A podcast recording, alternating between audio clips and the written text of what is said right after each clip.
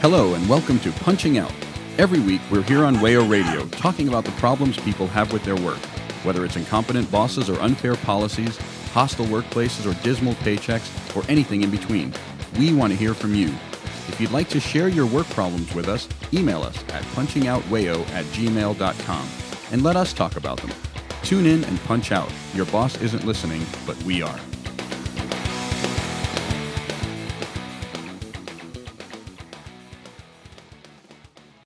Hello and welcome to Punching Out. I'm Ryan, joined today by Noah. Hi, y'all. And Lou. Hey, guys. Um, today we're going to be going over a few current events in the world of labor, a few stories that um, are ongoing, though they haven't really gotten too much attention from other media outlets. Um, that's why we're here on Punching Out to talk about them. The one we're going to lead off with today is one that uh, may well impact you if you are a fan of um, Oreos and a variety of other snack foods. Um, Nabisco workers in five states across the U.S. have um, gone on strike, uh, protesting uh, what management's attempts to force them to work uh, 12 hour shifts for seven days a week, if I have that right. And, and even up to 16 hours on some days, especially Saturdays. Which the world doesn't need Oreos that bad, frankly. It, yeah, they're good and all, but like I don't feel like the immiseration of a whole bunch of people is worth my snacks. I, I would, in fact, argue it makes the snacks taste worse, but what do I know? Mm-hmm. Um, some of the Nabisco workers on strike have explicitly called for a boycott of Nabisco products while the strike is ongoing. Um, just, just to give some exact details here uh, from a CBS News article that was published August 23rd. The strike is still ongoing now, two weeks later. Um, roughly 1,050 Nabisco workers are staying off the job in Colorado, Georgia, Illinois, Oregon, and Virginia, according to the union. The Bakery, Confectionery, Tobacco Workers, and Grain Millers International, or BCTGM. The labor dispute began nearly mm. three weeks ago with the workers at Nabisco factory in Portland, Oregon, calling a strike. The strike has since spread, with workers in Chicago joining the labor action on Thursday and workers in Norcross, Georgia following suit on Monday. The article goes on to say that Nabisco workers have been working without a contract since the end of May, with negotiations breaking down after its parent company, Mondelez International, proposed changes that include turning eight hour shifts into 12 hour ones without overtime workers would receive overtime on the sixth and seventh days, provided they worked their scheduled hours during the week. The company has also proposed that new hires shoulder additional costs of health insurance. What a great company. So, just for the folks at home who didn't want to do the math on that, that means you have to work 60 hours in a row for five days in a row, and then you're eligible for overtime when you're working on the weekends, as long as you actually show up when you're working hours 60 to 84 of your shift at the Nabisco plant. Which is a raw deal. And they also mentioned, I, I think the company said in a quote, this is this is wild. Uh, the company official said something like, we meant for this to encourage the right behaviors in workers and specifically pointed out uh, that they were trying to make it impossible for workers to collect overtime if they had called in sick during the week which is not how sick leave works. But I mean, that's what they're trying to go with this at this shift is they're going to pack as much work instead of uh, instead of your eight hour day, you're mandatory working a twelve hour day, five days in a row, and then if they also need you to work the weekend, then you can do it. And there was something farther along in the article about how much sick time they were going to get. And it was something like forty hours accrued over a year, so an hour a week or an hour yeah an hour and that was legislation. That wasn't even like a company right. policy or a union contract. They had to do that. So yet again here's this theme of as soon as you make a company give their workers something they immediately find other places to start cutting corners or force more out of their workers.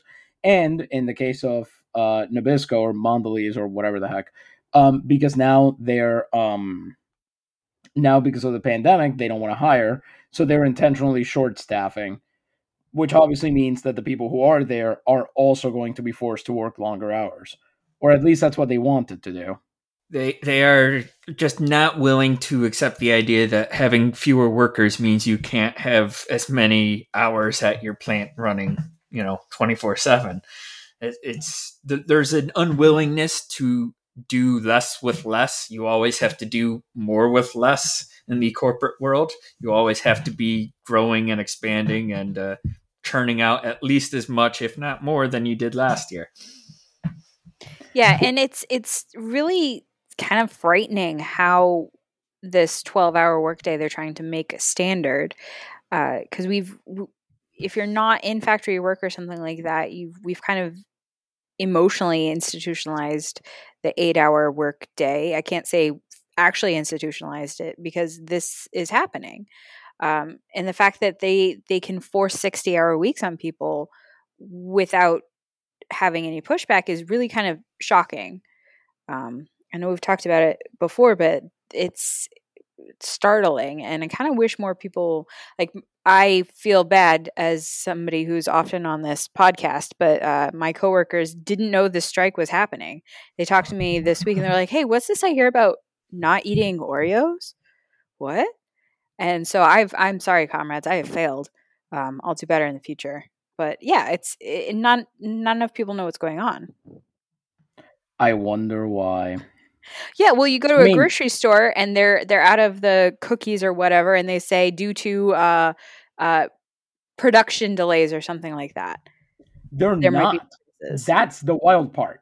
You go to a grocery store right now, and the aisle is full. And in fact, in the article that we're talking about, if I remember correctly, it says a couple times, once I think by the company and once in the article, which is this great thing of journalism subtly taking the side of the corporation here, but says that don't worry, you'll still get your Oreos because uh, the strike is not expected to impact production.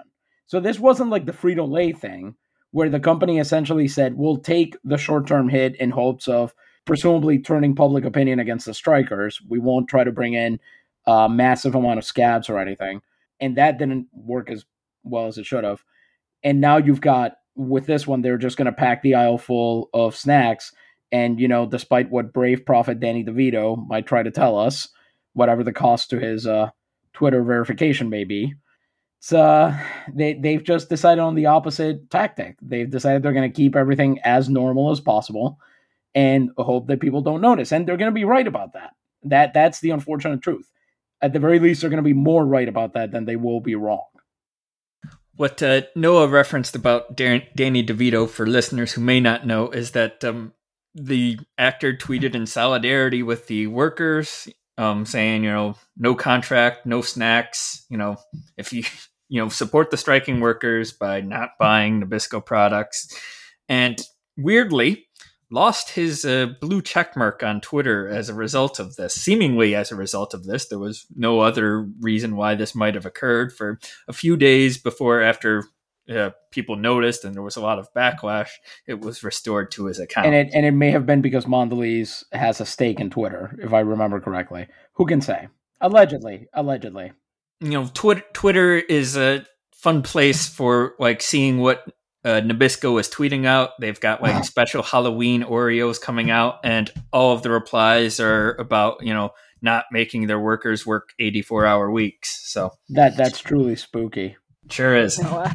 well, I mean, it is seasonally appropriate. What you've got here is a battle versus ghouls. It's these are people who are bent on okay, I wasn't actually intending this one, but they are literally just blood sucking parasites off the labor of these workers. They are trying to force as much as they can out of people who already have worked for these plants for a long amount of time. One of the workers interviewed has been at the plant in, I think, in Chicago for 27 years and talks about how, you know, Nabisco respected us. And I'm sure that's not true, but I'm sure it feels that way now.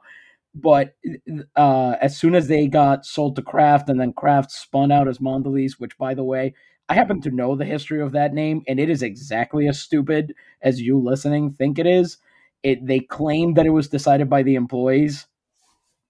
That that's that's already a sign that even they know it's dumb. But the end result of all of this is that these employees have noticed that a company is actively trying to screw them over in a way that the fact that this is remotely socially acceptable should be proof of how cursed this country is.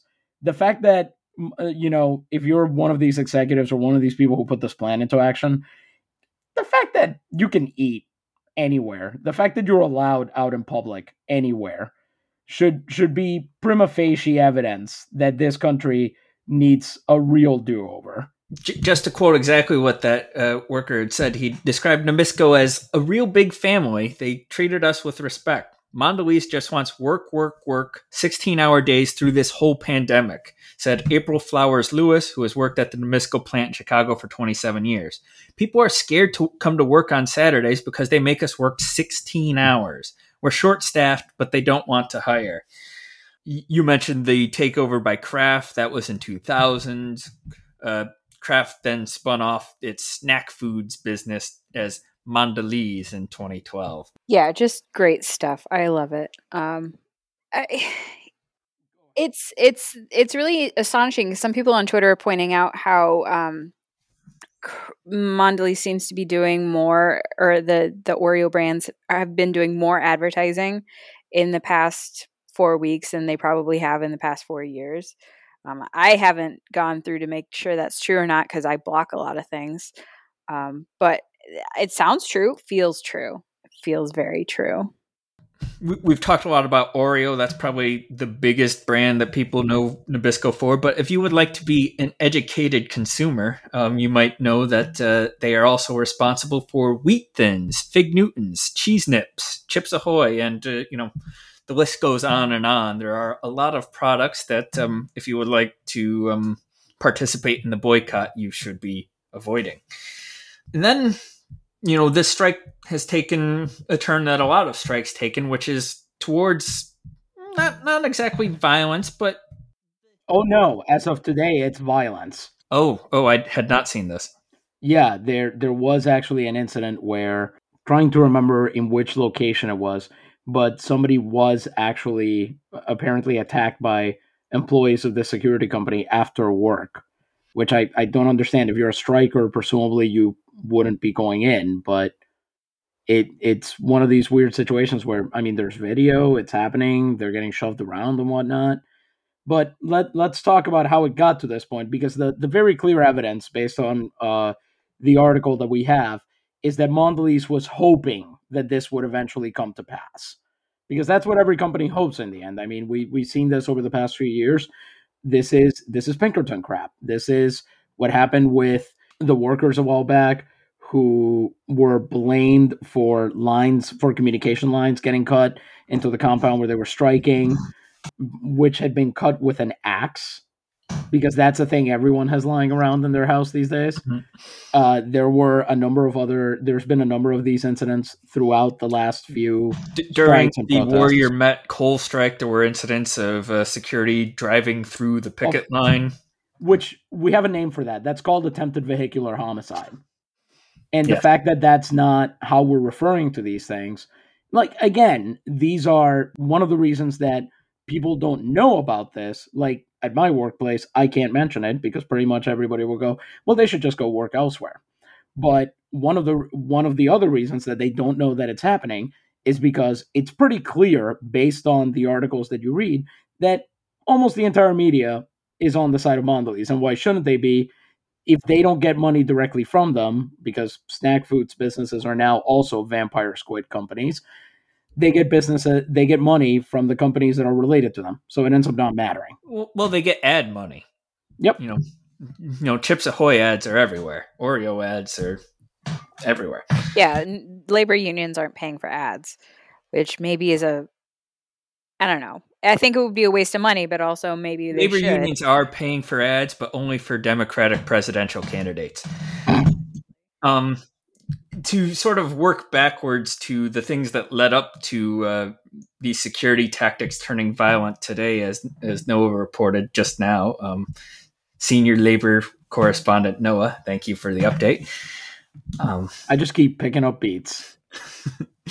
Um, there, there, was a story in Willamette Week, which is a magazine in the Portland, Oregon area, I believe, from just this past Sunday. As the month old baker strike at the Portland Nabisco facility continues to escalate, so do the techniques used by company security guards hired through an out of state strike staffing company called Huffmaster. A lot in just that one sentence. Dumb security company name for a dumb company name.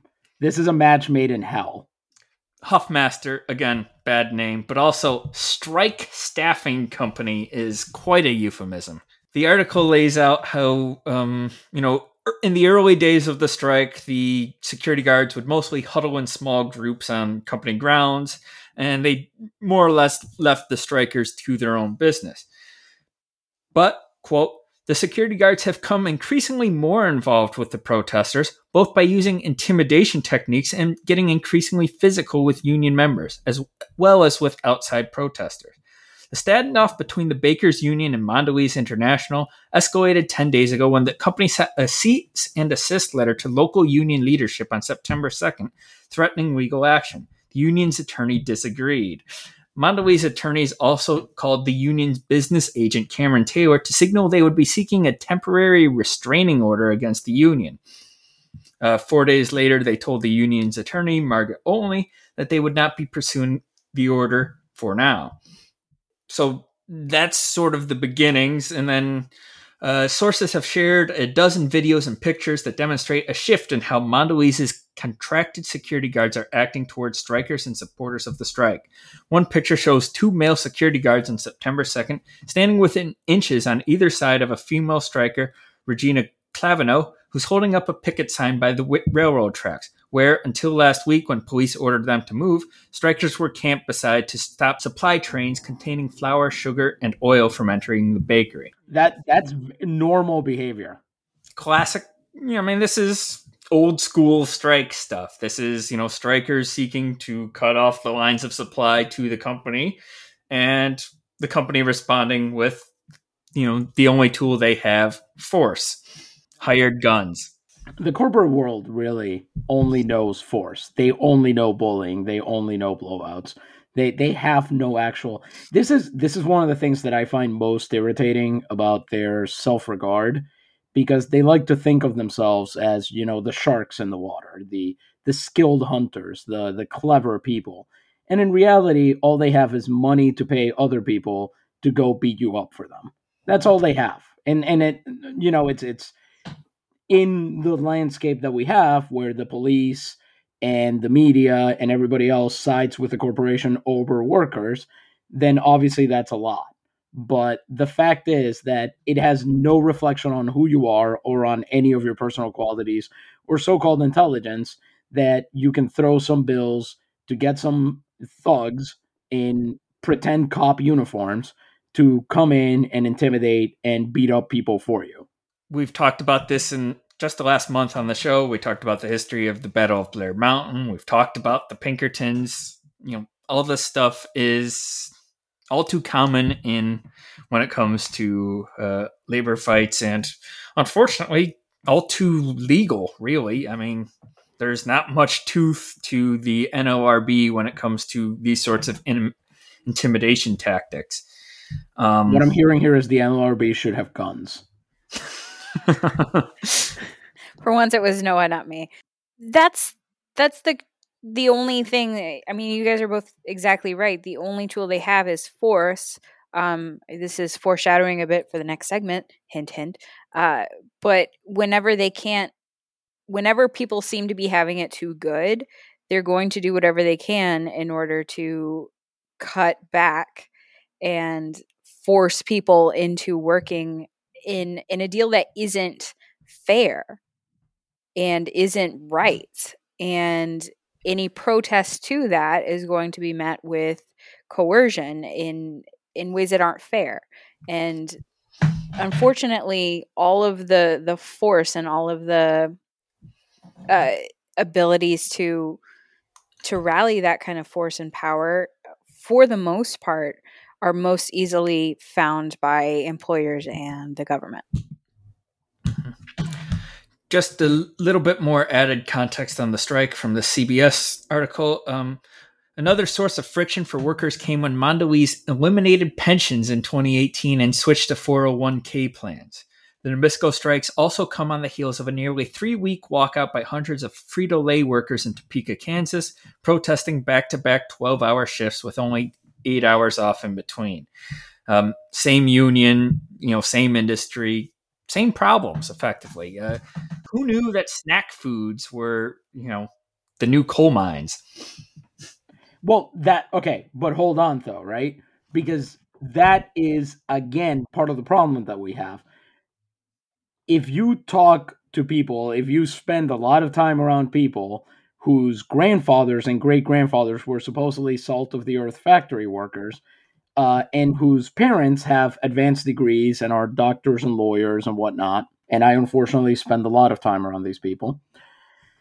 The result is that they'll tell you that oh they needed unions one they needed unions for the coal miners. They needed unions for the factory workers because you know you could lose your hand in an accident and blah blah blah and so on. And now you just don't need them because nobody gets treated like that which is patently false but also implies like number one implies that everyone agreed on this at the time which is not true at all but also implies that there's no danger in these jobs, that there's no problems with the working conditions at them, that these things aren't happening, and also ignores that the eight hour day, that having days off, if you still do, that those pensions that Mondelez got rid of, that those were fights that were won, they were not given by the benevolence of corporate leaders. That was done because workers were brave enough to leave the line. And people when and people in this country have this weird need to not admit that. And I don't know why it is. And actually, you know what struck me in preparing for this episode? I was listening to I'm that weirdo who listens to every single old punching out episode, sometimes multiple times. Actually, we think all listeners are not weirdos. You're all normal. And also, maybe you should all listen to old Punching Out episodes over and over and over again. That's fine too. Very true. Very true. Point is, I was struck by something Mohini said a few weeks ago on the Fight for 15 episode, which is, again, you know, another example of workers in an industry that nobody treats with the respect that it deserves, and also a food service industry, organizing, collectivizing to win something. And not enough, but something and she mentioned on that show on that episode that it seems like part of the problem is that people don't want to admit that they might have to fight for some things and i think that's what's behind a lot of this. I mean there are people who are cruel. There are people who are evil. Those people exist and they are unwinnable in most cases. But i think there are a lot of people who just don't want to admit that these things still happen and that if you thought about it for a moment you'd realize that there is no way that you can have access to the amount of food you have with the few with the unemployment statistics being the way they are with people being out of work the way they are with people being unhoused the way they are there is no way that you can have access to the amount of stuff that you get and can have without some serious abuse of labor and i think if people realize that then the cognitive dissonance starts to set in because i think I mean, you know, even I, knowing all of these things, do have to ignore it for part of my day so that I don't go blubber in the corner in the fetal position. Like, there are, these are necessities to continue surviving in the capitalist world that we inhabit. But it is also very much the case that people do all of these mental acrobatics to avoid ever having to confront it.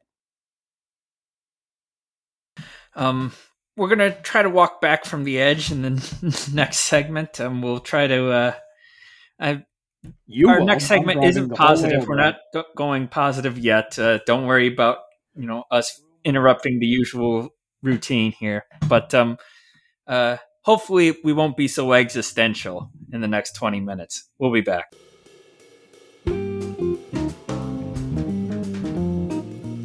You're listening to Punching Out on WAYOLP Rochester. If you'd like to continue slacking off, you can find all of our past episodes on iTunes and SoundCloud. Remember, your boss isn't listening, but we are.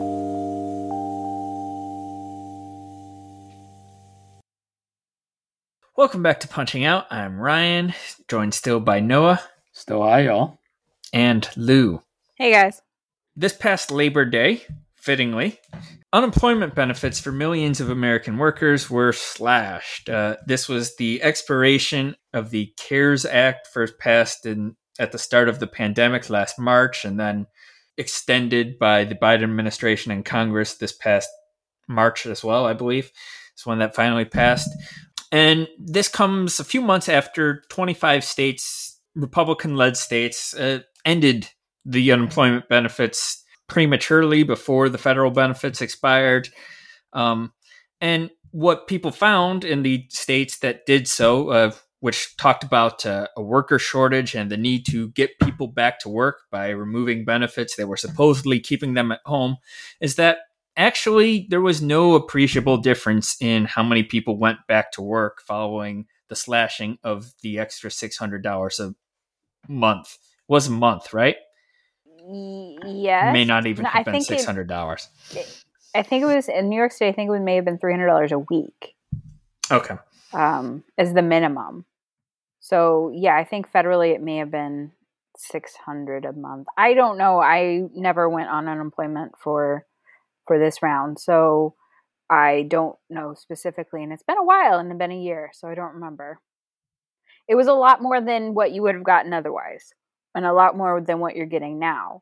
Um, because I think unemployment still only pays like two thirds of what your salary was beforehand, um, or, or your wage was. It was an additional three hundred dollars a week on top of the standard u- unemployment insurance benefits um, that was ended, and once again, studies found that far from actually spurring people back into the workforce, there wasn't really any appreciable effect at all. We had basically a perfect natural experiment where half the country decided to take one option and the half the country continued uh, having these federal benefits and there was very little difference between them, except that in the half that cut benefits, people lost a lot of money that was otherwise owed them. People lost money, yes, but also spending went like cratered in those states as well. So if you're thinking about this from a, you know, more capitalist mindset of trying to get the economy going and, and the movement of money equals uh, making of money, nothing happened. People didn't have money to spend, and therefore they didn't spend it. So businesses were hurt on top of of workers. Obviously, workers matter more, but the devilly side of it is that the the capitalists failed as well, which makes sense. Like if you stop paying people money, or you give them, or you stop having money out there to spend, people aren't going to spend it. But what you're assuming there and this is something that we come up against on this show a lot whenever we talk about how doing this or that or you know the other thing would save business owners money would save capitalists money would allow people blah blah you're assuming that what capitalists want is for people to spend money and ultimately what they want is to force you to spend money in the ways that they want you to spend money. Like the control is the important part because they're also completely irrational. Like their whole thing is the rest of us serving their fragile and overinflated egos.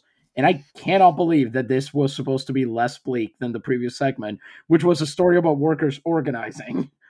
Um, but point uh, but my actual point here is this is something that you hear a lot when we talk about health insurance and healthcare reform and things like the New York Health Act, right? Which would be a windfall for many, many workplaces in New York State.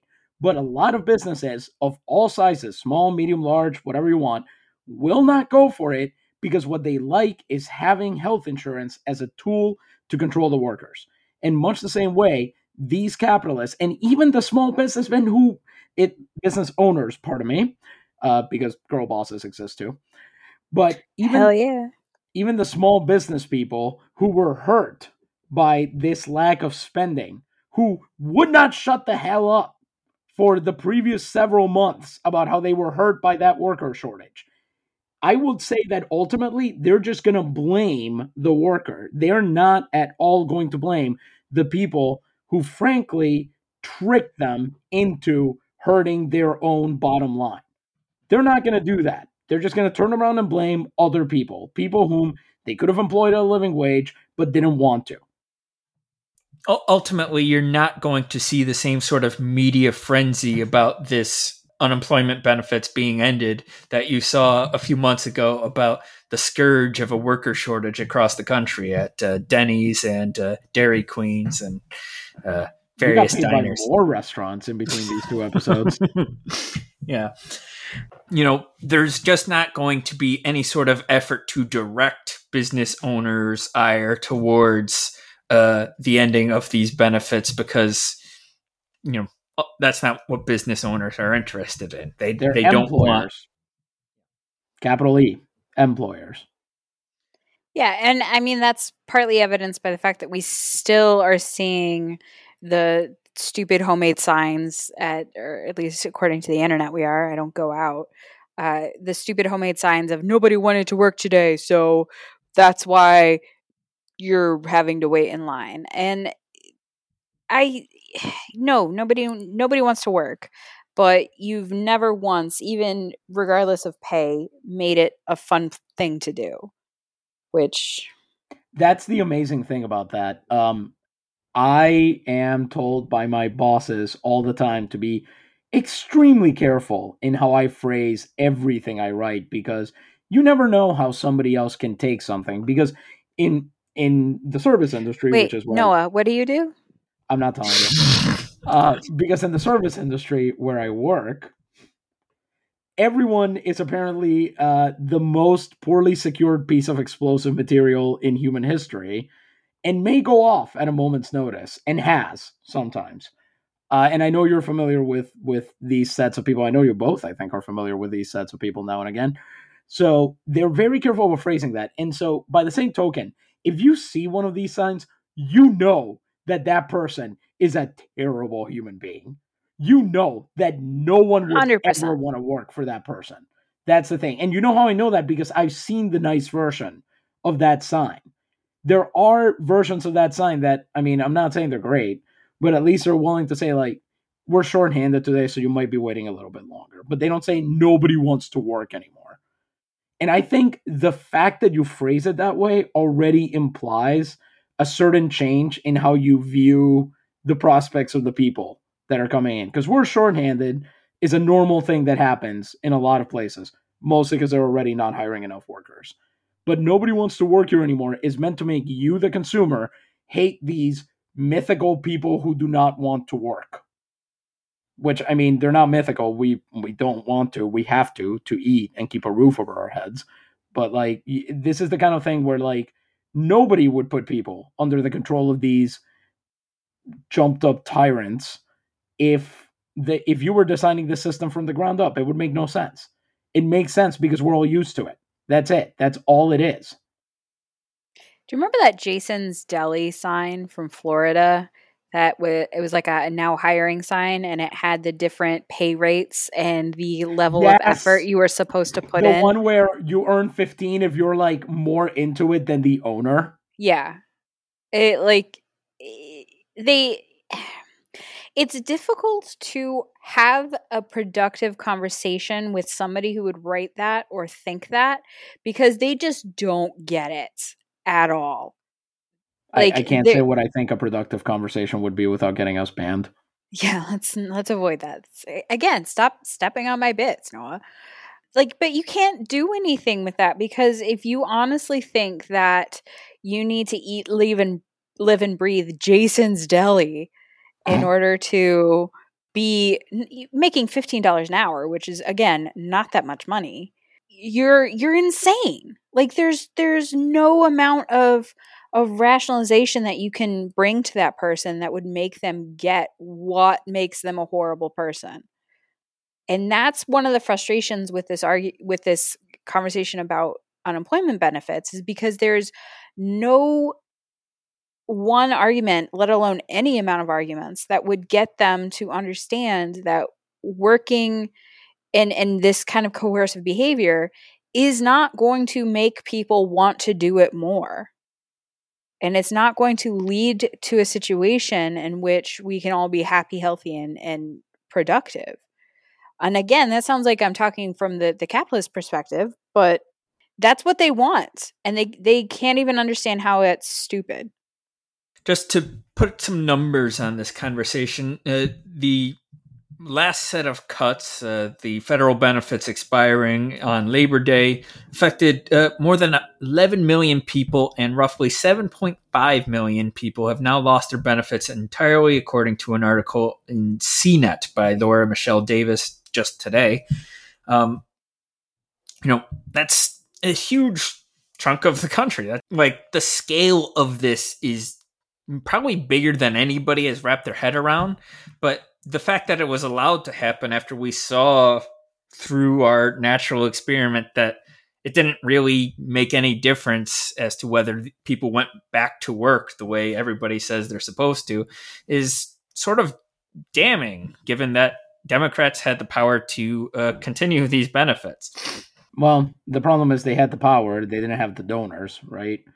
I mean i, I want to get back to something lou said because so what's interesting here is right you're talking about how they can't see the forest for the trees right? Like they're so busy indulging this institutionalized sociopathy that we've given them the opportunity to practice that they can't understand that they're making us less happy less healthy less productive. And i honestly feel ultimately that is what it's about for them. They know that they are losing out on money they could have. They know that they are losing out unproductive workers. They know all of these risks and they choose them because it makes them feel better about themselves. Like that's all there is to it because ultimately the economic decisions that they make and the things that they do are in fact completely unhinged unless you come at them from the point of view of somebody who is looking not to maximize profit or revenue or any of these other big scary important numbers but ego that's it. That's what actually that's what it comes down to. That's why we've got all these people with more money than anyone could ever spend in a lifetime. That's why we've got people who will like would rather crawl would rather crawl across fire than take on an additional worker at a living wage. Whether they whether they're the CEO of Microsoft or the owner of Jason's Deli. Because e- each little thing is a chip away at them feeling like the nobility, which is what they are. There, there's there's a case to be made, and I don't want to get too tangential, but that by saying you know we're not going to have an aristocracy in this country, we actually just managed to entrench one because it's not there. There's nobody walking around with a title like Duke or Viscount or whatever the heck. So there's no way to actually point at someone and go, look, that's the toff. That's the guy you have to go after now. I, I do think it's interesting to contrast uh, the story in this segment from the story in last segment. You know, we heard so much about this worker shortage and how hard it was for companies to find work, and yet Mondelez is out here doing everything it can to alienate the workers it has. That does not seem like the actions of a company that is concerned about a worker shortage. It, it's completely at odds with you know everything we've heard about how tough it is to find good help these days. There's um something that doesn't add up there. Yeah, absolutely. That's that's precisely what it is. Is on the one hand you have uh, workers, you know, working 84 hour weeks and on the other you have oh well they're not going to work for a 725 like one problem would fix the other or one problem is related to the other and it, it's ex- it's like Noah said, it's, it's exactly about power and about control and making sure that the options for the overwhelming majority of us are extremely limited so that we would work for 725 8 84 hours a week. Which even in 1800s britain 84 hours was a week a week was a little extreme in terms of your work week. So, yeah, I mean these people they they suck and I think I I shall not speak or I shall be censored. you you will not speak. If you speak you are in big trouble. So so Ryan, I I know we can't say the L word here, but are you saying there might be some shall we say terminological inexactitudes in in what's going on here. There might be an economical relationship with the truth in uh in the in the way that these companies talk about worker shortages and then turn around and treat their actual workers like manure. I, I think the term you used is how the New York Times would describe it. Yes, but like yeah. we can just say they're lying. We can oh, say yeah, they're can. making yeah. stuff up. I was going via parliamentary procedure here. You know, being very very careful about it. Yeah, of course they're lying because it's again going back to that uh, fight for fifteen episode. Because here's the other thing, right? It sets a precedent and this is something that I don't remember if it was Mohini or or Gene Allen who said it, or it may have even been you, Ryan. It, has been a couple days. I'm I'm lying now. It's been one, but one of you mentioned that the thing about it is that when you raise the minimum wage, right, for fast food jobs and jobs like that, jobs that we all like, most of us look down on. Okay, other workers also get the effects of that, and they start making more money because they're able to go to their managers and say, well, if you can't pay me more, I'm going to go work over there. And, you know, then your manager gets extremely angry at you because it's like, well, you're not supposed to go want to flip burgers and whatnot. And you're like, well, you know, that that's how the, like, for once the invisible hand is working against you. Deal with it.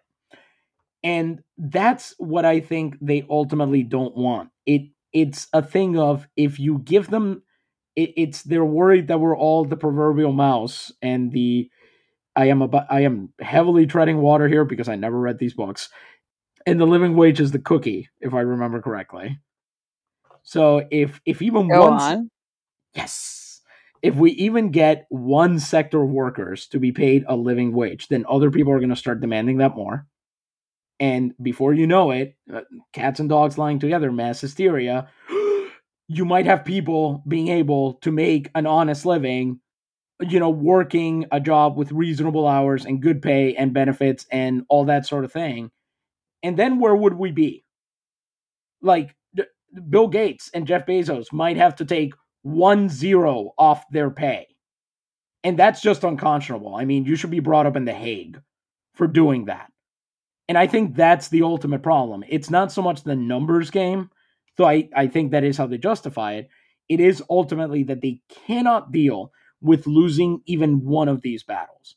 That's why they they will spend and we've talked about this. We've talked about how this is why they'll spend money on union consultants to tell you who's Samoan at the workplace. Or, you know, they'll spend money on security who'll stand on either side. Excuse me, strike staffing. Yes. They'll spend money on strike staffing companies to stand on either side and intimidate a woman who is holding up a picket sign you know, when you've already got the police and the media on your side, apparently you also need a bunch of dudes in weirdo rent-a-cop uniforms telling people what to do because I guess that's what you do when you're a corporate zombie. And the result of all of this is that every one of these, every time they win one of these battles, they just entrench that further. If they that that's why they have to do all of that. That's why they're willing to spend that money. First of all, so they don't set the precedent. And second of all, and I've said this before, so that that money is not then available to pay your workers. It came off the books. You used it up. It's gone. Yep, that's it. Um, we're going to take a break on that note, but when we come back, we do actually have some positive news from the last two weeks. Incredible. We'll be back. Amazing. This is Punching Out, a project of the Punching Out Collective and we want to hear about the struggles you face as a worker. You can tell us your stories by sending an email to punchingoutwayo at gmail.com. We're also on Facebook and we're on Twitter at punchingoutwayo. Tune in and punch out. Your boss isn't listening, but we are. Welcome back to Punching Out. I'm Ryan, joined still by Noah. Hi, y'all. And Lou. Hey, guys. We talked in the first two segments of this show about um, you know, some recent labor news that has been more or less distressing and, you know, unpleasant, uh, as most news has been over the past uh, five years now. Gosh, time flies. Um, Recorded but, history, really. Y- while you'd be forgiven for assuming that there is no such thing as good news anymore, we do have a couple of more or less positive stories to share to round out this episode to complete the punching out cycle of you know, ending positively as best we can. As best we can, Noah. number one on this list, it's a short list to be fair, is that, you know, in August, the National Labor Review Board ruled against Amazon and ruled that they had uh, illegally interfered with their union election in Alabama at a warehouse in Bessemer. And as such, they will likely have to deal with a new election and one that workers will be you know well aware of what Amazon did in the first election in. And so this is good news because it means that cheating actually didn't prosper for now at least. They may still win the second election, but we have to be positive. Yeah, we we have to. But it was definitely one of those things where everybody could see it happening. Everybody knew there was cheating, but in the process of it, there was absolutely nothing they could do to stop it. It felt like, and it took a judge after the fact going like, "Yeah, you know, you're right. That was totally illegal. You shouldn't do that uh, for anything to happen." And now potentially we'll have a second election. Um, but yay! At least eh, the judge could have been a butthead and ruled the other way. But we have seen in recent years that even obvious wrongdoing doesn't necessarily result in the punishment that is in theory accord- afforded to wrongdoing. You know, there's there has been a trend of people realizing that if they just do it out in the open, nobody can accuse them of, you know, running a conspiracy.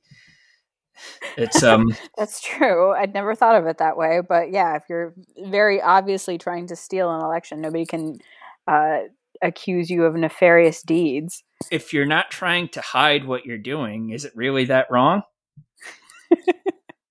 I, I do have to interrupt our bit of positivity here to note that uh, during the break, when I was l- looking up an article to reference about, uh, you know, this NLRB ruling, um, I came across one that um, I don't think its author is listening to Punching Out um, or anything good because the headline here is NLRB slammed for recommending new Amazon union election.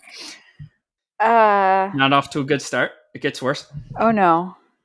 Uh, first paragraph. The Coalition for a Democratic Workplace, composed of hundreds of organizations representing millions of businesses that employ tens of millions of workers nationwide in nearly every industry, released the following statement today in response to hear- a hearing officer for the NLRB recommending that the union election results for Amazon warehouse workers in Birmingham, Alabama be overturned and that a new election should be scheduled. Following statement is attributable to CDW Chair Kristen Swearingen. Quote, it's disappointing that the NLRB is considering to side with big labor by setting aside the will of American workers. Big labor. I thought you were. I, you said this was going to make me mad. This is hilarious. All Big workers labor. during this election had months to listen to and weigh both sides and make a decision on their own of what was best for them and their families. Amazon even made it easier and more convenient to vote, but a massive disinformation campaign spread by unions about voting by mail, which the union requested, appears to have deceived members of the NLRB what didn't we say on this very show that it was precisely Amazon who had a disinformation campaign about voting by mail? Yeah. Yes. Yeah, they were yes. legitimately threatening workers and saying, if you vote for this, we will take away your health care. And by the way, how's your cancer treatments going? Like, what are you talking about? I think that, by the way, is actually illegal. Like, a lot of these things are legal. That is not one of them as we talked about a couple of weeks ago on the union busting episode, it's probably longer now. Uh, we we talked about how No Evil Foods got around that by saying, "Oh, we we don't really know what will happen with your health care, but you know, it, it could it could not go anywhere. It could it could be bad. Things could get worse." It, it this is a great example of something that I I wish people, you know, I I grew up around a lot of public relations and advertising types and one thing that you very quickly learn hanging around these people is that if you have to say something, it's not true. If you have to call yourself the coalition for a democratic workplace, you don't believe in a democratic workplace and you're not a real coalition. Yeah. If you talk about Amazon workers being able to weigh both sides, they weren't able to weigh both sides. No, they were that, invited to or uh, not invited. They were ma- told to go to meetings where they were talking about anti-union propaganda and these were mandatory that they had to show up to. So yeah no and the mailbox that they set up in a tent was on camera the entire time. Like all of these things are super duper illegal and as we had mentioned man we really need to send this person our, our podcast. I think they would get a lot out of it our, our radio amazon, show amazon said and i want to point this out amazon specifically mentioned that those cameras were there before the before the mailbox and the tent were. Oh yeah, yeah. that makes it so makes much it better. Absolutely. Uh, it, it we didn't what deliberately put this mailbox here and uh, force the post office to put it on grounds where we could watch it. Uh, it's just that we happen to be watching that spot already, and so therefore it's fine. Yeah, sure. There's something. There's something I want to say to you if you're listening to this show and you're not and we somehow have not convinced you at all of, of what we're talking about here. Amazon said all of the stuff that we're talking about right now. I will guarantee you right now. I don't care how low a bar you think you have at your work. I will guarantee you right now 100% that you are held to a higher standard at your workplace than Amazon is being held by anyone involved with this decision. Amen. The bar is so much lower for these companies than it is for you, than it is for any of us talking to you right now. I'm just I'm just letting you know right now. If you think that these workers were wrong to want the union, if you think that these strikers are wrong, I'm telling you right now that the companies they work for are held to a lower standard than you are. That alone should make your blood boil. Mm-hmm. Also, can we get back to big labor for a second? Because that was hilarious. Would you like to hear more from the CDW? Oh, Lord. All right, let's do it. Big Labor by the band Big Labor off the album Big Labor. Big Labor doing things. Real pen and pixel cover art right there. Quote Union bosses would get another chance to deceive, harass, pressure, and intimidate workers in Birmingham to boost union ranks. These same union bosses are pushing the PRO Act, which would fundamentally change labor laws on a national scale and enable Good. unions to fix elections to boost union membership at the expense of workers, small and local businesses, entrepreneurs, and Main Street consumers. These if are the, not all the same people. If the NLRB decides to overturn this election, it will be the first step towards taking away workers' rights and choice. Oh, because we have so much already there's a lot of um, bizarro world in this statement. Yeah. Um, it's it, from a group that I'd never heard of until five minutes ago and now hate with my life. I think they may have only started existing five minutes ago because they they represent businesses. Uh, which okay, so if it's a, would you like to know exactly who they represent? It's listed at the bottom of this article. Oh yes, please. I mean, you said it was like 300 businesses, right? Um, excuse me, the Coalition for a Democratic Workplace represents more than 600 major business organizations, including the U.S. Chamber of Commerce, National Small Business Association, National Restaurant Association, National Association of Home Builders, Retail Industry Leaders Association, National Grocers Association. The list goes on, but you get the idea. Why they have this that group exists. It's called the Chamber of Commerce. Like that place is there. Yeah, but Why now it's just yeah. the chambers put, of commerce. They put the Chamber of Commerce Voltron into another Chamber of Commerce Voltron. the so worst I think alliance in the universe. The the most egregious part about this whole sham, uh, which is the kindest word I can say about it, um, is the the democratic part, the democratic workplace. Like we've talked, how many times have we talked on this show about workplace democracy and the importance of it and what that actually is. Workplaces democracy isn't your uh, cabals and and your corporations getting together to decide what everything else should be. That's not democracy. I mean, it might be the it American the flavor of it. That that's what's best for them. Yeah, but it's not the workers, is it? It's the chambers of commerce. That's right. No, this is this is transparently. Uh, uh, I bet you. What's her name again? Transparent is the big word. Swearingen. Swearingen. Yeah, I bet you. Okay. I bet you she gets those human resources list listserv emails I used to. She probably she seemed, makes them. They're probably from her. She probably does percent. Yeah, that's a very good point. She does seem like a capital E employers person. This is again, you you told me this would make me very angry, and in fact, I mean, I suppose it does in some way, but it was so expected that it is kind of funny. I especially love the biggest oxymoron to have ever existed in like discussing labor relations, which is union bosses. mm-hmm. I love that because it is a recognition by bosses that everyone hates them. it is such a good attempt and I think it is very successful because as because American culture, you know, hates collectivization, hates organization, hates anything other than the rat race.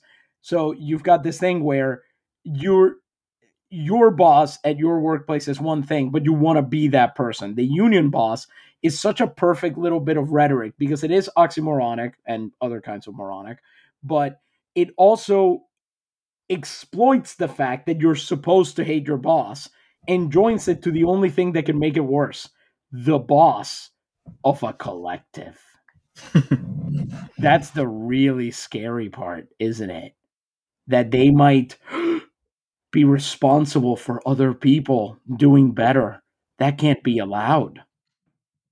So this yeah. is I mean, we've we've really gone in I've really gone in deep anyway on these two words, but it's it's one thing it's a cliche of these statements that has always really bothered me. And I think just hearing it juxtaposed with big labor really sold me on why.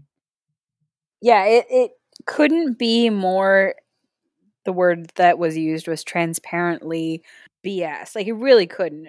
The it's to the point where I'm I'm concerned more deeply about the continued rhetoric for the entire country given the fact that we keep getting more and more uh just blatant crap out of things and and just deliberate mistruths and and and lies. This was supposed to be the positive segment, but like knowing that this group is out here calling themselves the Coalition for a Democratic Workplace, it is not great.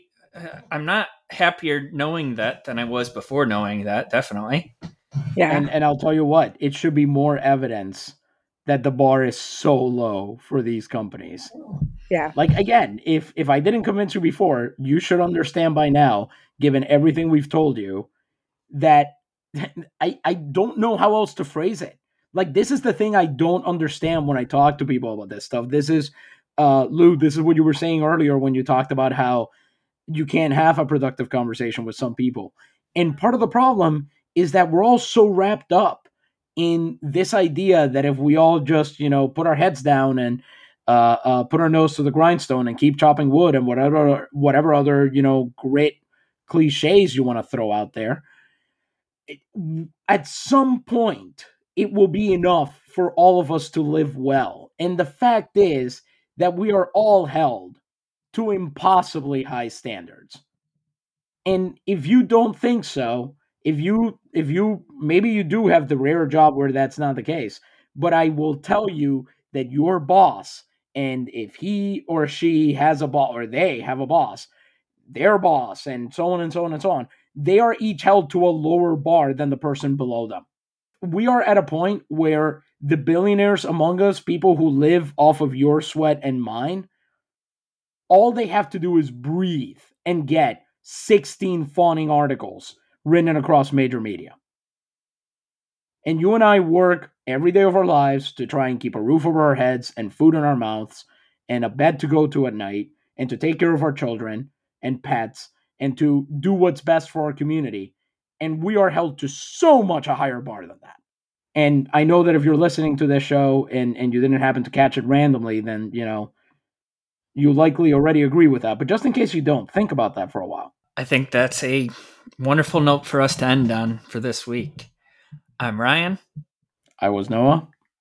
I'm still Lou. this is Punching Out.